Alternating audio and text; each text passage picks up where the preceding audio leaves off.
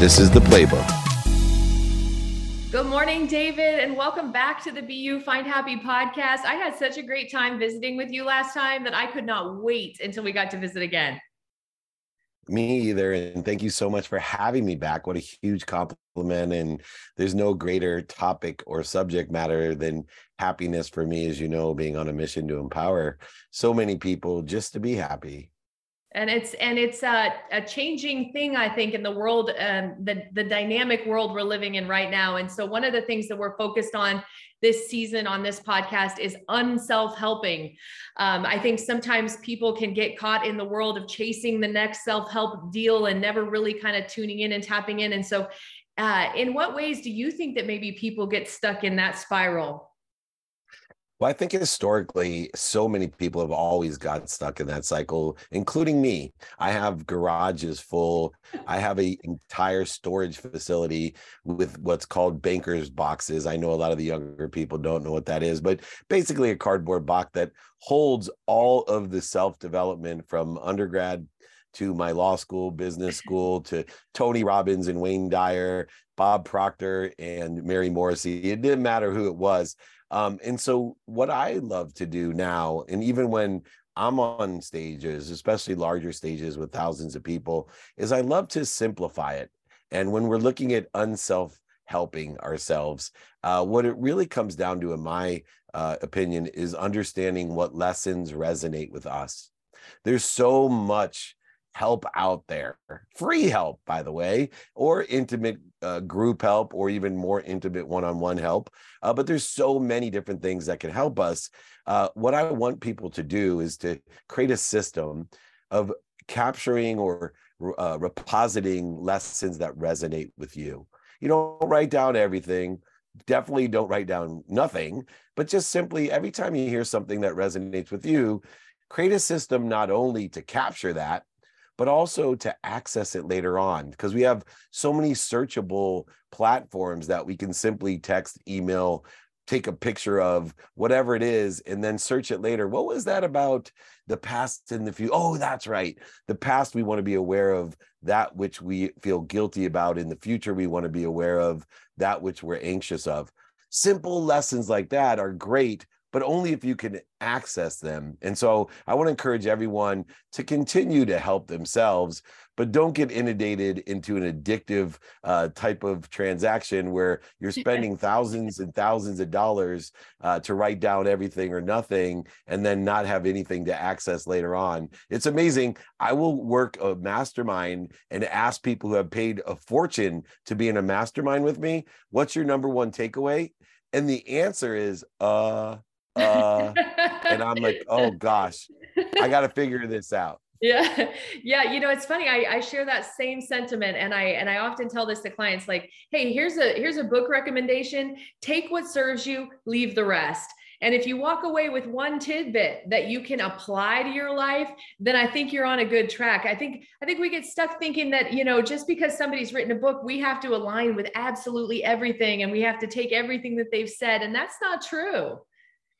That's such a great point. You know, I have a, another great takeaway that I recently got, because I'm challenged by the fact that, uh, you know, number one, I teach people to be thankful, to say thank you before you go to bed and when you wake up. It's pretty simple. Uh, it takes zero point one seconds. It's free.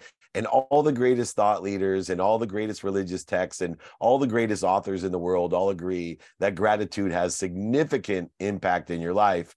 And I was asking myself two things. Number one, why are so many people surprised that it does have that? And they write me these beautiful letters saying, thank you for teaching me. Thank you. And I'm like, okay. But even more importantly, you know, why did, why does everyone, including me, forget to say thank you? And I can imagine, Michaela, you and I are very kind people, or we try to be most of the time.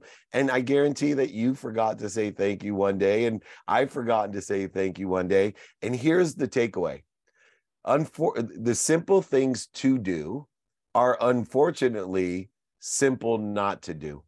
Uh, and that that holds a lot rele- of relevancy to what you're teaching here. So I want everyone to realize, yeah, read a whole eight thousand page book or whatever, but the simple things to do are just to remember a couple things, if not just one thing that's going to change your life. And it could be a simple statement like, thank you. And uh, the simple things to do are unfortunately simple not to do. I love that. And, you know, especially in the text and email world, it's so easy to get onto the point and forget to say thank you to the person who just offered that they're doing something for you or that they've done something for you. I mean, I feel like it's just like a bap, bap, bap world. And we forget that extra little bit, those two words that can have so much impact. You're so right. You know, as you were talking, I was reflecting about how I used to live in San Diego. I lived on the beach, walking distance to the beach. And every day I was filled with such gratitude that, you know, people come here for vacation and I get to live here. And I think that um, it's easy to forget to be grateful for what we do have. My dad used to tell me this This saying, you know, I used to, I used to think I was sad for not having a new pair of shoes until I met a man who had no feet. And, you know, there always is that. And that's such a good point. Yeah, it's so funny that you say that. And we have, and we're blessed to have a, a home there in South Mission Beach, right on the boardwalk. And every time I drive up to it, I say thank you, because I remember as a child playing over the line in South Mission Beach, a softball game that is infamous for the Old Mission Beach Athletic Club. And I would look at the houses while I was on the sand, telling myself, wow, imagine someday if I could own a place right there on the boardwalk, and the only thing between me and that ocean was sand. And so uh, that is one of the happy places that that I remember. I also saw a movie with Seth Rogen, and uh, it really hit home uh, in alignment with your dad's advice. Uh, it was about a time traveling guy, and he came back and he was in the closet of whatever relative that he time traveled uh, forward to. And he was from, you know, the nineteen forties uh, in Germany. And he looked at the closet and he said, what do you need more than one pair of shoes for? You only have two feet. Ah, so good. And he was like legitimately surprised. It, it aligns with something else that I that I recently heard that I thought was fascinating. It says, you have two eyes, you have two ears, you have one mouth. So don't spend all your time talking. Spend your time observing and listening. And I loved that. I was like, wow, that is so profound, you know?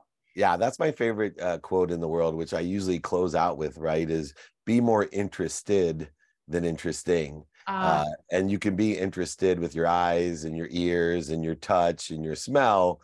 Uh, you cannot be interested with your mouth other than to ask a question and then utilize the other sentences.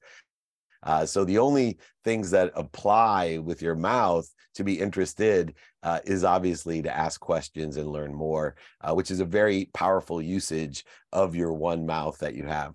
Oh, I love that. Kids do this so well. They're so curious all the time and they ask so many questions. I love that. And, and they learn so much about the world in such a short amount of time by taking that approach. How great is that? Um, you know, the other thing that we've kind of touched on a little bit is that people seem to get stuck in this idea of people pleasing. And I, I struggle with this because I, I can align with wanting to be a good person and wanting to help others. But I do think we can get stuck in a trap where, you know, we're not really serving ourselves at some point. And, and, I, and I'm curious how you think about that and what your thoughts are on that.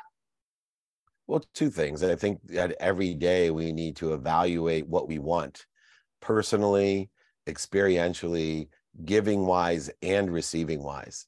And so without a context of trying or searching for approval of others, instead know what you want personally, experientially, giving and receiving wise. Uh, in, the, in that context, you will please a lot of people by knowing what you want, not by knowing what other people want, what's missing or what you don't have. Um, and to that context as well, I utilize a great chain of feeding uh, because beyond knowing what you want personally, experientially, giving and receiving wise, most people don't know how to prioritize. And one of the things they don't know how to prioritize is the utilization of being a resource. Uh, in order to be a resource, you have to believe in a source. You have to believe in something bigger than you, an omniscient, all-powerful, all-knowing source that loves you more than your mom, so you can be a powerful resource. But within the context of that, we want to make sure that we evaluate or prioritize, for example, people in our lives. And so what I utilize to evaluate, aligned with the trajectory of where I think I want to be, is I align with people that feed me the most. And those are the people that I feed.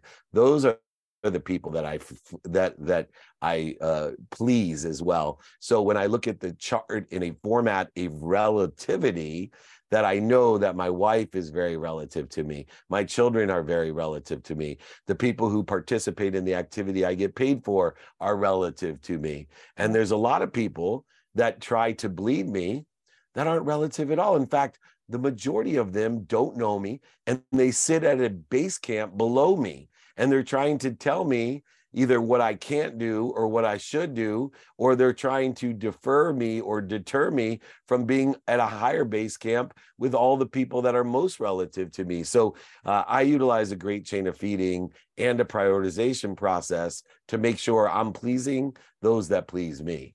I love that. And, and I love what you touched on earlier about, you know, t- touch in with your greater power and make sure it aligns with your entire life mission first, and then go from there. I, I mean, I think sometimes we do realize that, or we do forget that there is this component that we can kind of come back to, to really resonate with um, and touch into and say, am I walking in the path that is, that is the path I'm supposed to be walking, or the path that serves me most? And I like that so much, because I think that is where we get off track. We get into relationships with people that are maybe um, sucking us dry, bleeders, like you said, and, and they're maybe a little toxic for us. And if we don't have that stronger connection upstairs, internally, where, where wherever it lies, we're, we're definitely going to find ourselves down a path that can be pretty dark.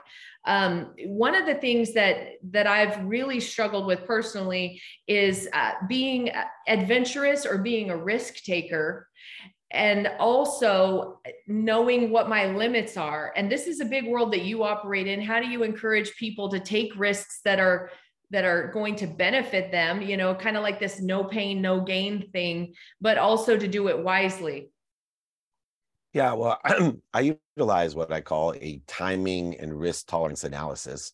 And that's for everything that we're going to invest our money in, our time in, our attention in, and our intention. And there's five levels of intention that we have to predetermine this timing and risk tolerance. The first is, what is the timing and risk tolerance of my activities, what I'm doing in the trajectory of where I think I want to be? And notice I say where I think I want to be, because I am extremely open-minded of changing my mind, uh, determinative upon the different facts of tomorrow. But I also look at what to say Uh, in that trajectory as well. So I do a timing and risk tolerance of what I'm saying today. I also do it what I'm thinking today, and what I'm believing today, and what I'm feeling today.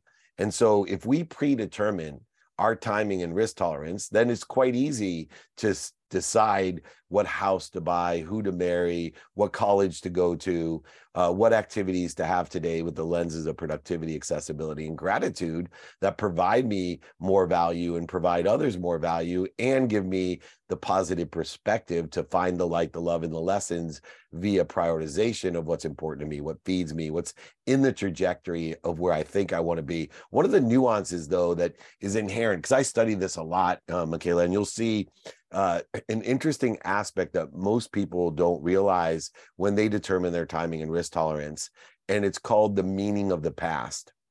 Most people don't realize that they're giving the wrong meaning to the inflection points of their past, the defining moments of their past, the void, shortages, obstacles, mistakes of their past, the childhood traumas or past lives of their past, whatever it is. I actually take time in predetermining the timing and risk tolerance to make sure that I'm giving a meaning to all of those things in the past, aligned with where I think I want to be. I actually met a woman one time. I was speaking at the World Summit for football, uh, soccer here we call it, uh, but football in Europe. And this woman from France said to me, as I gave her some branding advice, some marketing advice, uh, she said, well, you know, I don't think I could do that because do you remember, David, the French-American War? And I was like, she did not just, you did not like, I, I get people, I get people that bring up like slavery or the Holocaust or like something else, right? I I, I get that. The, the even the Bay of Pigs, maybe you could bring up, but I'm sitting here going, do we, how much of an effort do you need to go through to give meaning to the French-American War that's going to stop you from making a timing and risk tolerance investment into your World Summit of football plans uh, because of the French-American War. But people do this. I know we laugh at it, but it's not so funny when we go back and see people limit themselves because their moms, they got mommy issues or daddy issues, or their siblings or, or whatever else. They have an energetic and genetic inheritance of avoidance or interference that's not allowing them to pursue their potential. You're so right. I just did a training with Bessel van der Kolk on The Body Keeps the Score. And he says, you know, he'll have people walk into his office and they want to talk about their trauma. And he says, I don't want to talk about your trauma. What did you do with it that makes you where you are now? And I love that. We can put that, that, that little marker on it in a, in not a good light, in a way that doesn't necessarily benefit or help move us forward. I like that, that victim mentality kind of stuff. Um, you know, and the other thing that I'm kind of struggling with right now is I, I did, a, I did a risk.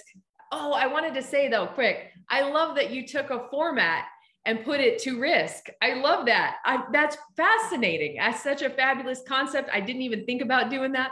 So I recently take some business risks. They're, they're, they're playing out pretty well, but I'm also in the go time phase where the fear is starting to kind of come up, and I'm starting to feel that, what if it doesn't pan out? What if it doesn't work out? Am I, you know, how do you encourage people to like push through this fear that can come up at the eleventh hour, especially? Well, number one, I know one thing that I don't know that I, what I don't know. So I live my life the majority of the time in ignorant humility. And so I know that things are not going to work out like I plan. They're going to work out better uh, and put me in a better situation than I plan. It's just a matter of time. And so by detaching my emotions through this mindset that I'm being protected and promoted at all time to a better situation, a better place. And so if you take certain things in my business career that are completely un- unimpressive, like losing over a hundred million dollars, uh, you know, not getting into the college that I wanted to get into, you know, a variety of things that, ha- you know, girlfriends leaving me, yeah. you know, all, all kinds of fun stuff. Yeah. I had a fiance in law school, cheated on me. And uh, that was the best thing that ever happened to me as far as relationships go. Now, I didn't think so at the time, but holy moly, if anyone has ever met my wife and knows the marriage that I have uh, after twenty-five years, I think of, wow, God, thank you for the upgrade. Thank you for protecting and promoting me. Okay. Um, and, uh, you know, and I'm always, I'm always learning. I always got another at bat, but yeah, look, that fear, number one, can be dissipated or dissolved just by having faith that you're being protected and promoted and not attaching your emotions to an outcome, knowing you're ignorant and humble. You don't know what you don't know, but it's going to be better. Just as long as you do say, think, believe, and feel the best you can. I have three things that'll guarantee better and best. Uh, it's doing your best, learning lessons, and having fun. It is impossible under the context of faith that if you do your best, learn lessons, and have fun, that you're not going to end up in a better place. It's just a matter of time. Uh, and so I, I live my life that way. Um, and I also practice identifying anxiety, or practice identifying guilt, or practice identifying other needs of the ego. And so when I do, see, time plays an important role in the aspect of practice, because I have spent days, weeks, months, and years in fear. And a lot of people have. And I've wasted so much time, emotion, value, and money in fear, anxiety, in guilt, resentment, offense, separation, inferiority, superiority, not feeling worthy, whatever it may be. And once I used time as my measure, as my dependent variable, and I started to saying, I'm going to practice identifying when I have anxiety or when I feel guilt, and I'm going to time how long does it take me to get back to center. So instead of resisting it, going over, under it, through it, around it, trying to outlive it, outlie it, manipulate, cheat it, and most of the time deny it, I simply stop, breathe. I remind, remember, and recollect to the source. And when I do that, I get back to center. I remind, remember, and recollect. This is what I want. That's what I don't want. This is what I want. This is who I can help and who can help me. This is how I can get it done. Worrying about it's not going to help. Being angry about it's not going to help. Being guilty about it, I'm not going to help. Now I can prioritize in the trajectory of where I think I want to be, knowing with faith I'm going to end up someone somewhere better, in a better position, a better place with better people. Why? because I'm doing my best, I'm learning lessons and having fun, and I'm not wasting my time in an ego-based consciousness. So incredibly freeing. I find these thoughts tend to plague me about two to five o'clock in the morning. That tends to be my anxiety session. and, uh, you know, my you need, an un- you need an unwinding routine. I'll right. teach you that. Next time I come on, I'll teach everyone the unwinding routine. So you plateau and grow every morning from two to five. Uh, you don't live that myth of Sisyphus at the bottom of the hill again in anxiety and fear. Although I do quite a good job of problem solving when, you know, there's a mission to get back to sleep. Good, good. Yeah. You know, something you said I love, and I and I live by this concept. I reserve the right to change my mind when presented with new information. And I think that's so critical to what you're saying, right? Like, as we're going along, we're we're having these experiences, put them in the context of time, identify failures not as failures so much as uh, learning opportunity, and that you did your best at the time with what you had. That's so powerful, so empowering. Yeah, I think that's a great campaign motto, right? Uh, I reserve the right to change my mind as I gather further information. We need more of our politicians to say that yeah. as well. Totally. Uh, but I certainly appreciate the opportunity to be here. And I do want to offer your entire community uh, my book. I would be happy to send my book, sign it, pay for shipping and the book for your community. Uh, they've been so gracious uh, here over these interviews, and they're aligned obviously uh, with your mindset, heart set, and handset. So if anyone in your community would like me to send them a book, sign it, and pay for shipping, just email me directly, david at d melter dot com. I'll be happy to provide that for everyone. David, I love having you on. Thank you so much for coming. And as, as always, listeners, we put everything in the show notes. You are a favorite, and I'm so grateful that you came back. So thank you. In your words, thank you. Thank you. We'll see you soon. Take care. Take care. Bye-bye. Bye, team. Bye, everyone.